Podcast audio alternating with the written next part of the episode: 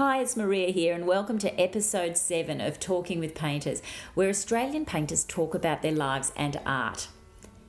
If you visit Sydney's Art Gallery of New South Wales in the next few weeks, you will see a collection of portraits of some of Australia's most talented artists. Included in the paintings is one simply called Deng, which is of refugee lawyer Deng Adut. My guest today is the creator of that painting, Nick Stathopoulos.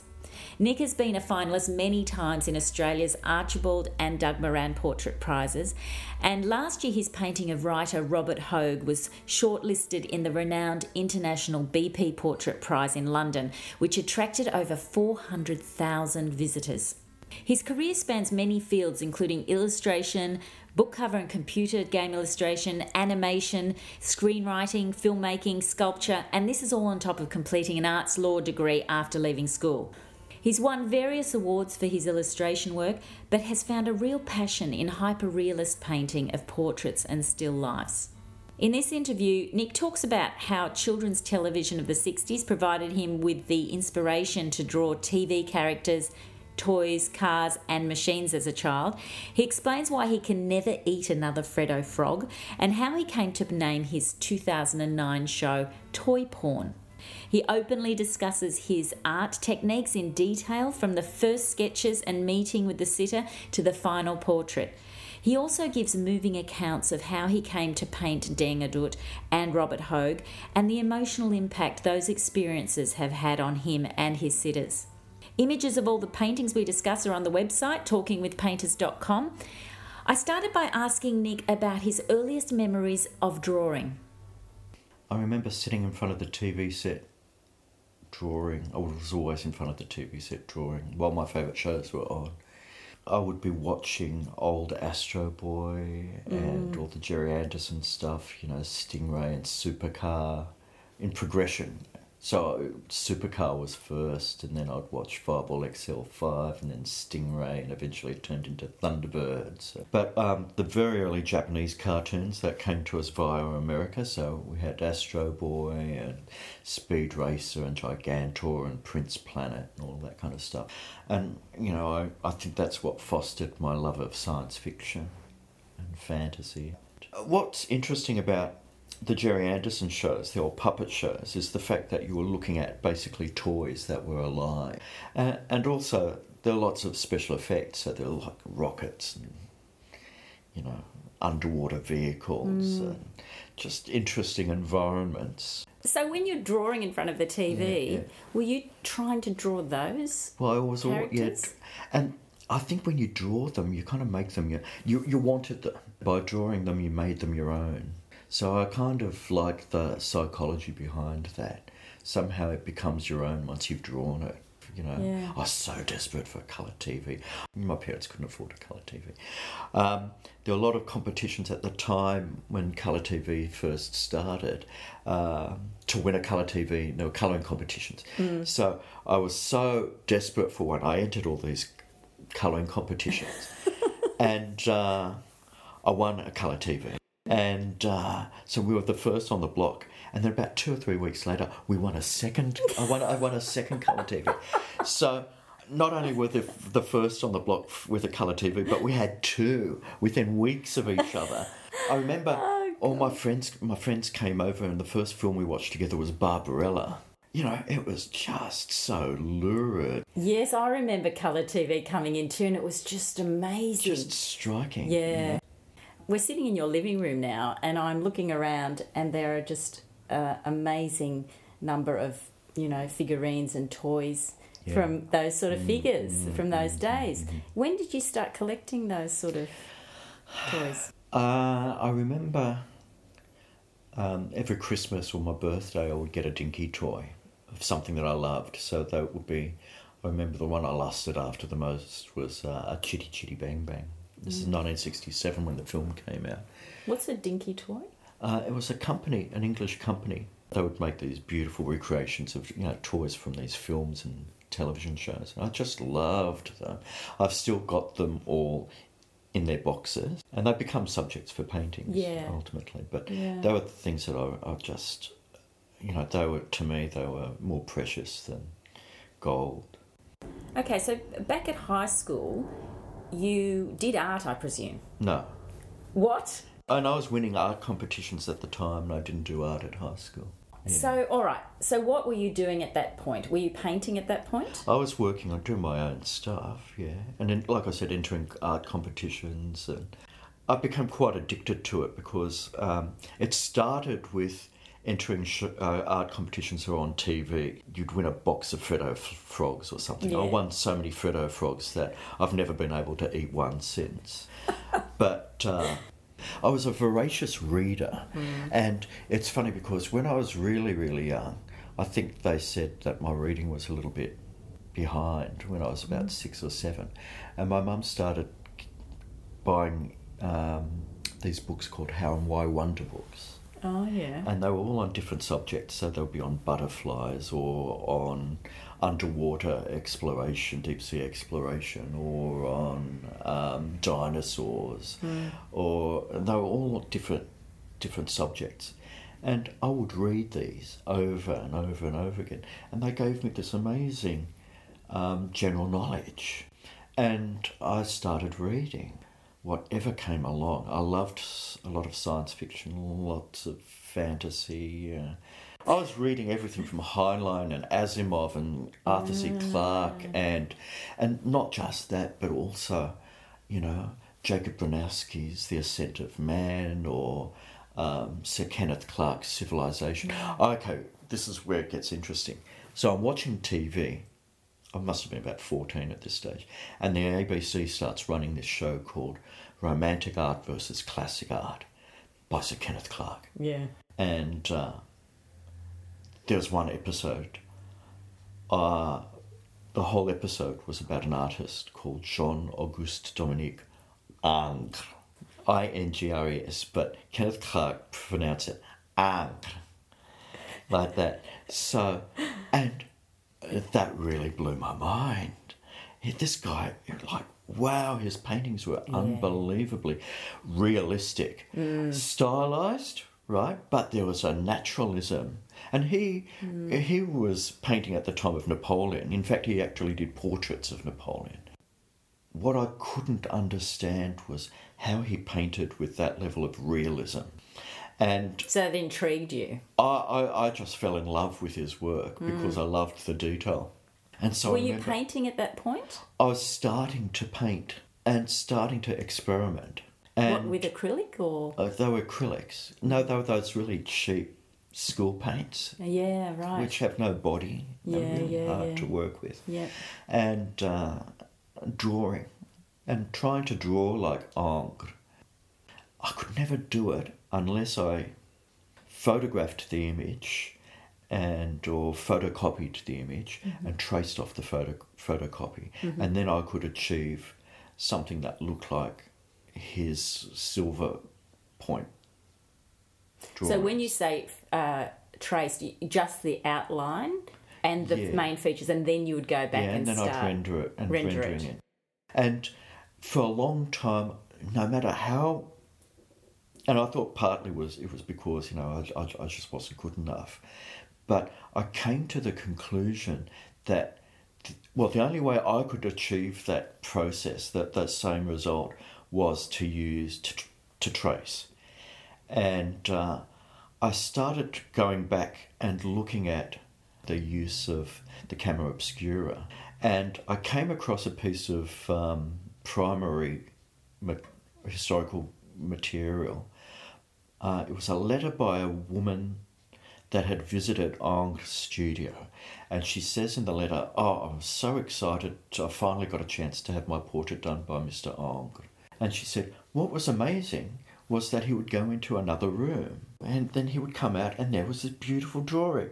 And what was even more amazing was it was backwards. Well, bang! Yeah. I just went, he's using a camera obscura. Yes. And Which a, is, can you briefly explain what okay, that a camera obscura is it's basically using lenses positioned in such a way that you can it bounces the light back. It's like a, an early camera, but it's it hasn't got the actual capacity to record the image, Mm-hmm. but it would beam the image onto roughly the size of an A4 piece of paper. And that's why his drawings were always, there was no hesitation, right? So anyone drawing from life, you get the lines aren't absolutely perfect straight off. His lines were absolutely Yeah. perfect straight off. Yeah. And that was the only way that I thought you could do it. You, you could do it. And that just reinforced my opinion. It wasn't until um, David Hockney put out the book The Secret Knowledge, you know, I read that and I'm going, yep. So yep, you had already yep. sort of I thought worked that. that. I worked this out when I was in my twenties. So this was all part of me trying to find my way in the art mm. world, right? So and and also trying to make a living out of it too. How do you mm. make a living out of it? Because you know, going to an art school was not So what did you do after high school? well. I got into law. I got into university and I, I studied law and I did uh, an arts law degree. But in between my, you know, during my holidays, I was starting to work for publishers. So I was doing book covers and doing illustrations, Okay. and also starting to How, do. how did you get into that? Oh, I just banged on doors hard enough until they kind of. So what, what, were you? So you were painting sort of science fiction type covers. Uh, I started. Okay, this goes back to when I was in high school. I started doing illustrations for um, fanzines that were coming out of Sydney University.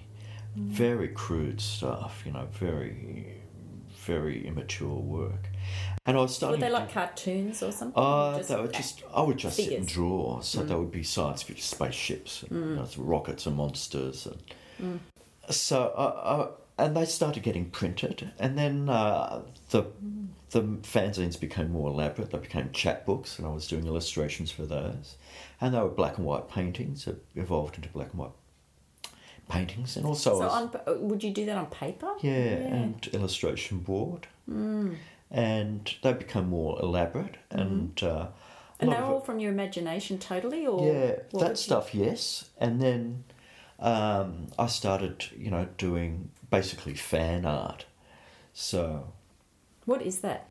it's it's you paint your idols. So I'd be painting characters from Star Wars or from Superman or from Star Trek, and these would be shown, you know, at conventions, science fiction conventions. So Ask you why did you not study in that area since that's what you were doing? yeah, there was nowhere to study in that area, Oh, okay. right? If there was, like there is now, Right. right? But at the time, I would the only way I could find out about how did they make the masks in Star Wars. I wanted to make characters like that, and I did make rubber monsters.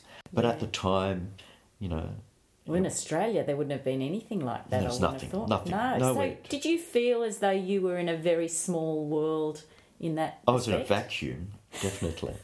um, but what's interesting is I found, you know, my best friends to this day were people that were doing the same. They were doing the same stuff at the same age. And I finished uni and I'm at the College of Law, and that uni was great. I enjoyed uni. The College of Law was awful. But anyway, while I was at the College of Law, there was a guy called Mike Bowles. Mike was design engineer for Industrial Light and Magic, who did the special effects for Star Wars. Hmm. And I knew he was somewhere in town. And while I was at the College of Law, I went, right, as soon as this is over, I'm going to go try and find Mike. So, my last day at the College of Law, they misspell my name on my certificate, and I have to go back and get it reinscribed. So, all the other students have gone to the local pub to celebrate, and I had to get this official document reinscribed. Mm. And as I'm walking out, coming up the other way on the sidewalk is Mike Bowles. And Mike goes, Nick! And I go, Mike! And he goes, Oh, oh, here I'm in a business suit. He goes, What's all of this? I said, I've just finished at the College of Law. He goes, Oh, does this mean you won't be painting anymore? And I went, No, quite the opposite. And he goes, Good, I need a mat artist. When can you start? This was Friday. Monday, I was there working. Oh my god! So if it wasn't for that misspelling, Yep. you wouldn't have got that job. Yeah. And so, how how did you uh, come to your first solo exhibition? Okay, well, I'd had a, a small show in a gallery on King Street in Newtown um, called the Mura Clay Gallery. And uh, I bumped into Nikki Ginsberg. She started a gallery called NG Art in Chippendale. Chippendale subsequently has become a bit of an arts precinct. She invited me into a group show, and it was all about f- food. Um, I did this kind of, str- it was a still life painting, but it was food, but not as we know it. So it was like fake foods. So that instead of a, a, a lemon, there was a bottle of that lemon squeeze.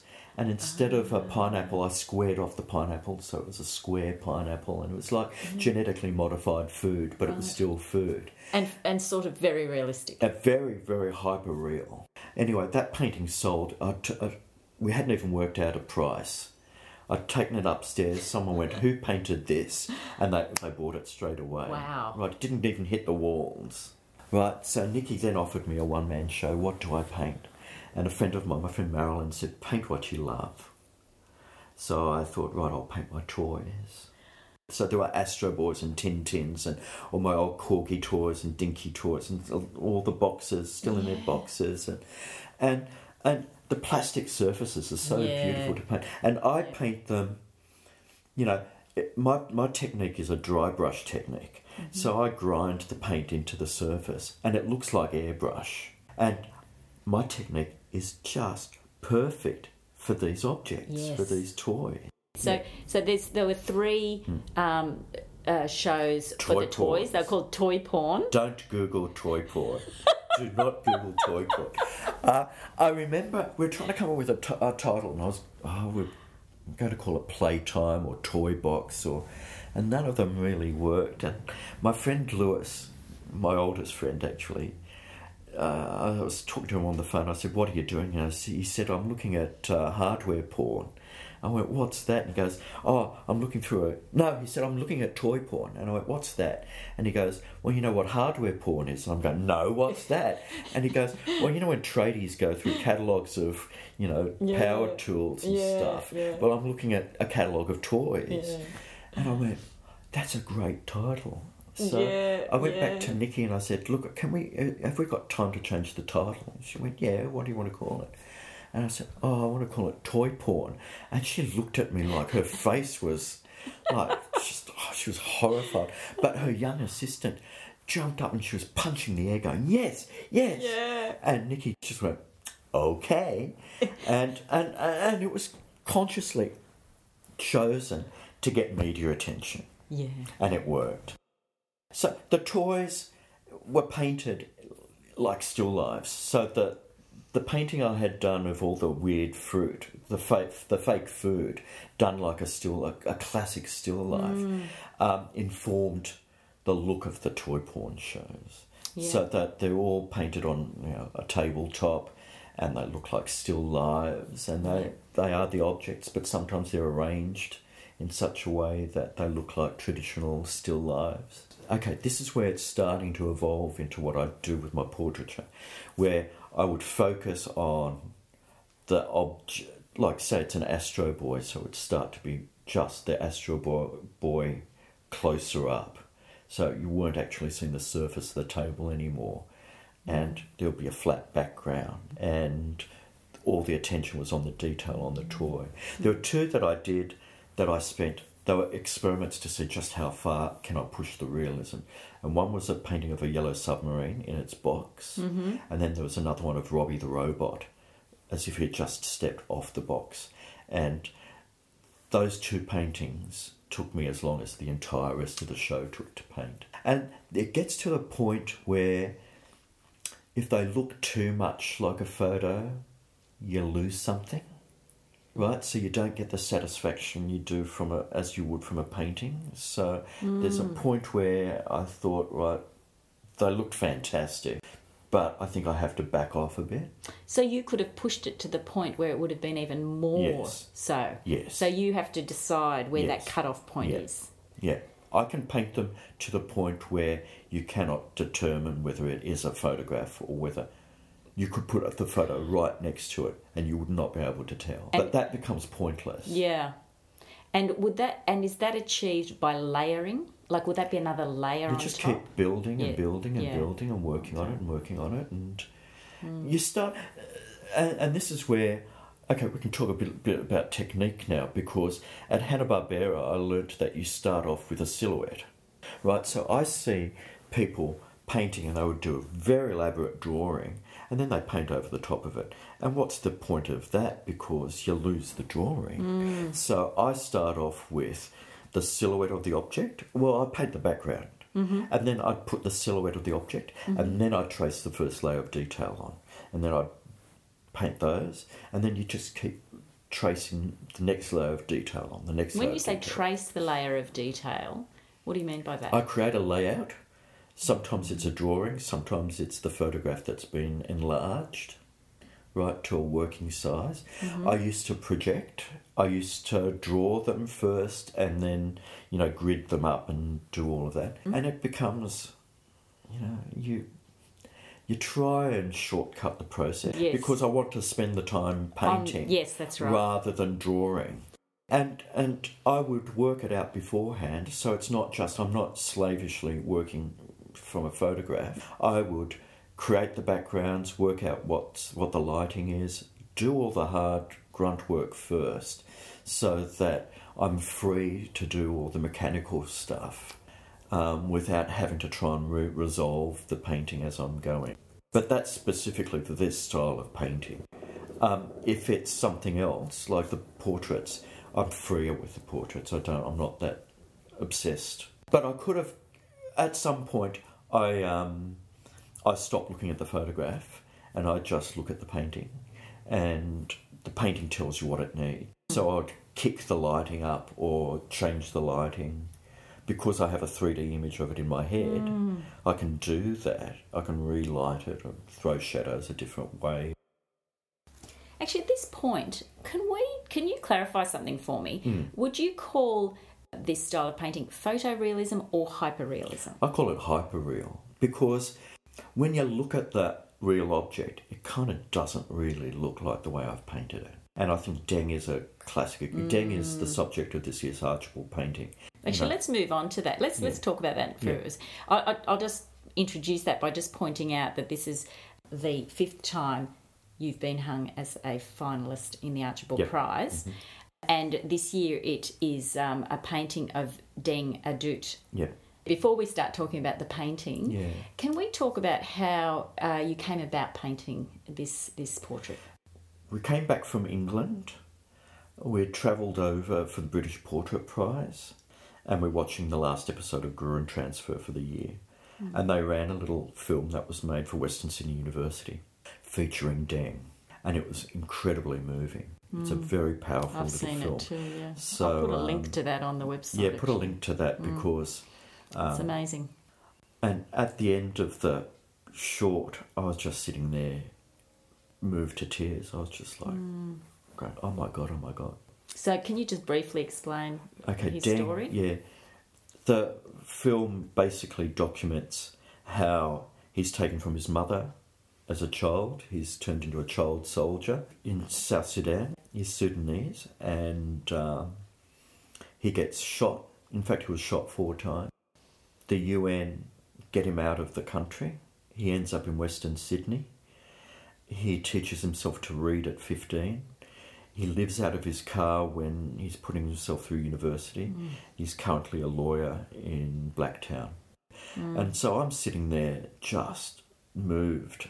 And he taught me, I, I got to know Deng pretty well, and uh, some of the stories are quite harrowing. But anyway, uh, How did you get to meet him? so, well, my partner Adrian just turned to me while I was watching this after this clip, and he just went, he just punched me on the shoulder and went, Archibald. And I went, Oh, do you think? And he's like, Yes. And I just went, Oh, someone's got him for sure. And Adrian immediately Googled, found where his office was. The next morning, we sent an email with some images. I said, This is what I do. if you're free, I don't know if you know about the Archibald Prize, but I'd love to paint you. And that afternoon, I got an email back saying yes. I was so excited. I, I can't begin to tell you how thrilled I was. Yeah. You know, so I went out and I spent some time with him. He was running late the day I was meant to see him uh, because he was in court.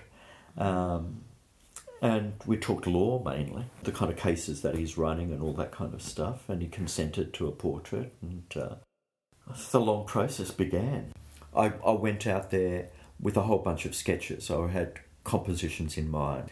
And I, I, I tend to be very open minded at this stage. So we took lots of, while we were talking, I'd just take lots of photos of Deng.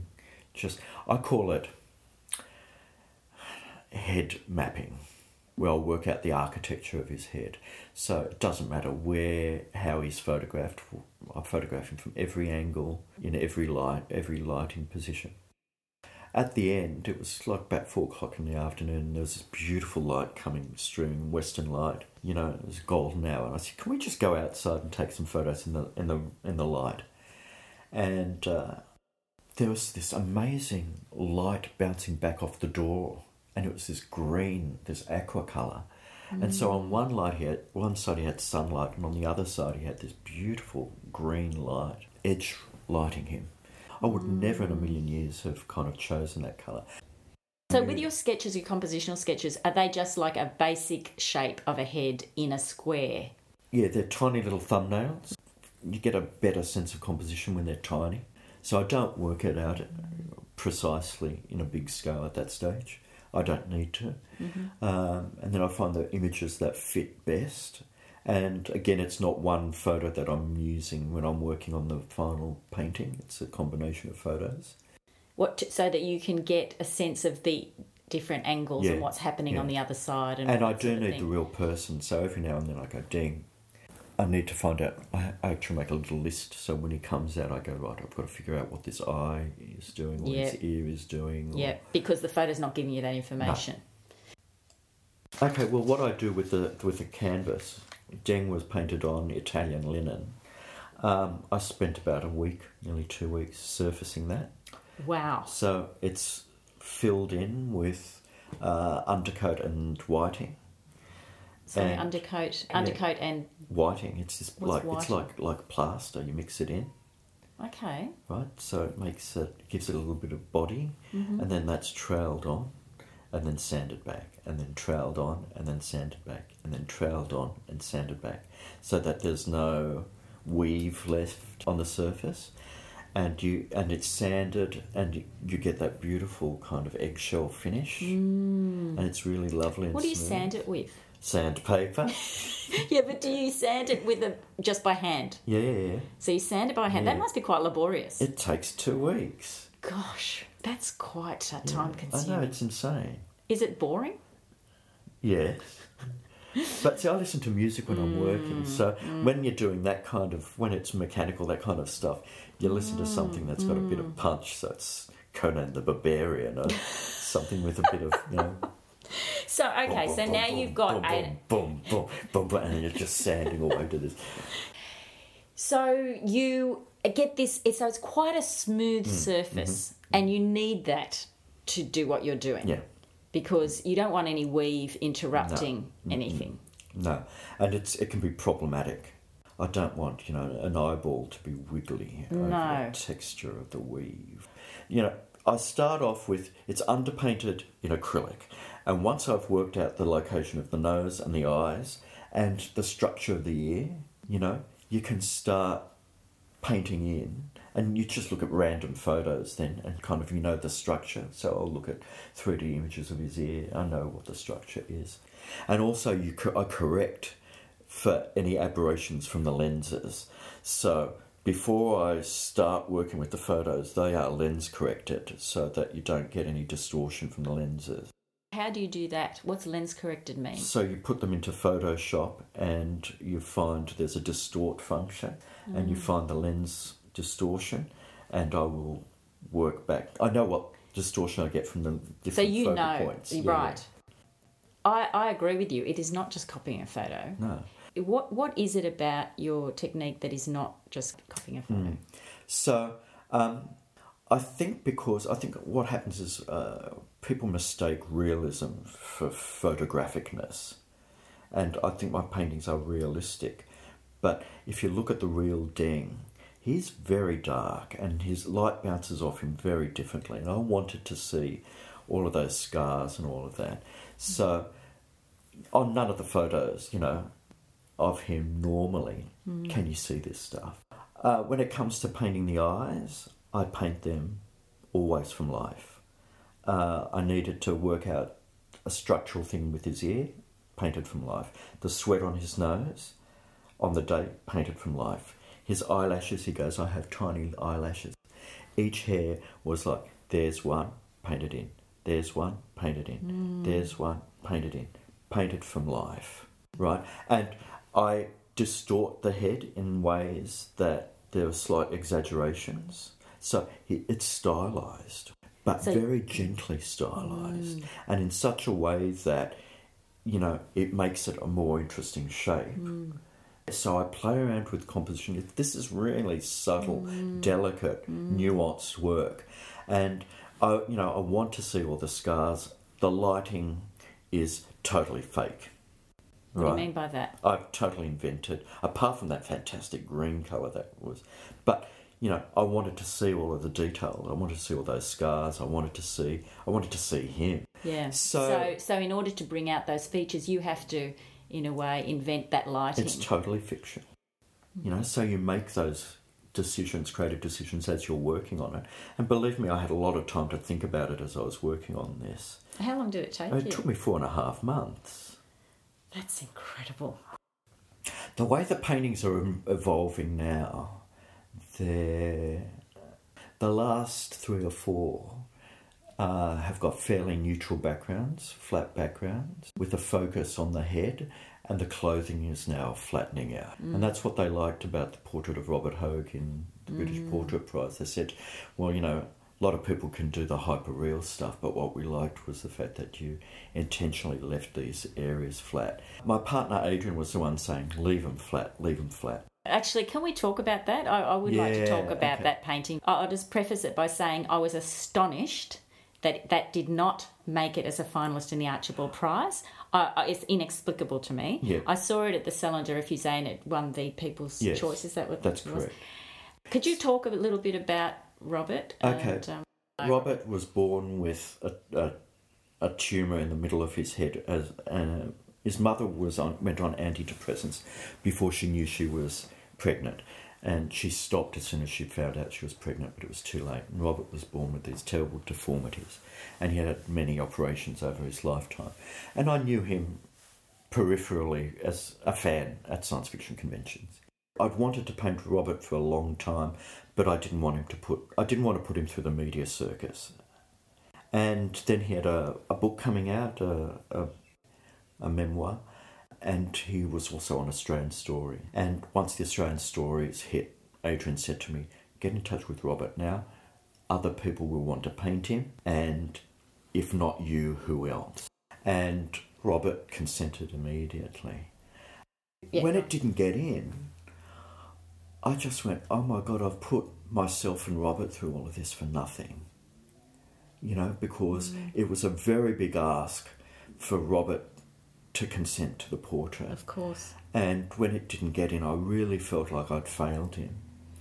I was really, really upset. In fact, and it, what's very interesting, people, you know, you do these portraits and no one likes their own portrait. Yeah. Robert, when he saw it, even though he had sat for it, he was in this room here, sitting for the painting.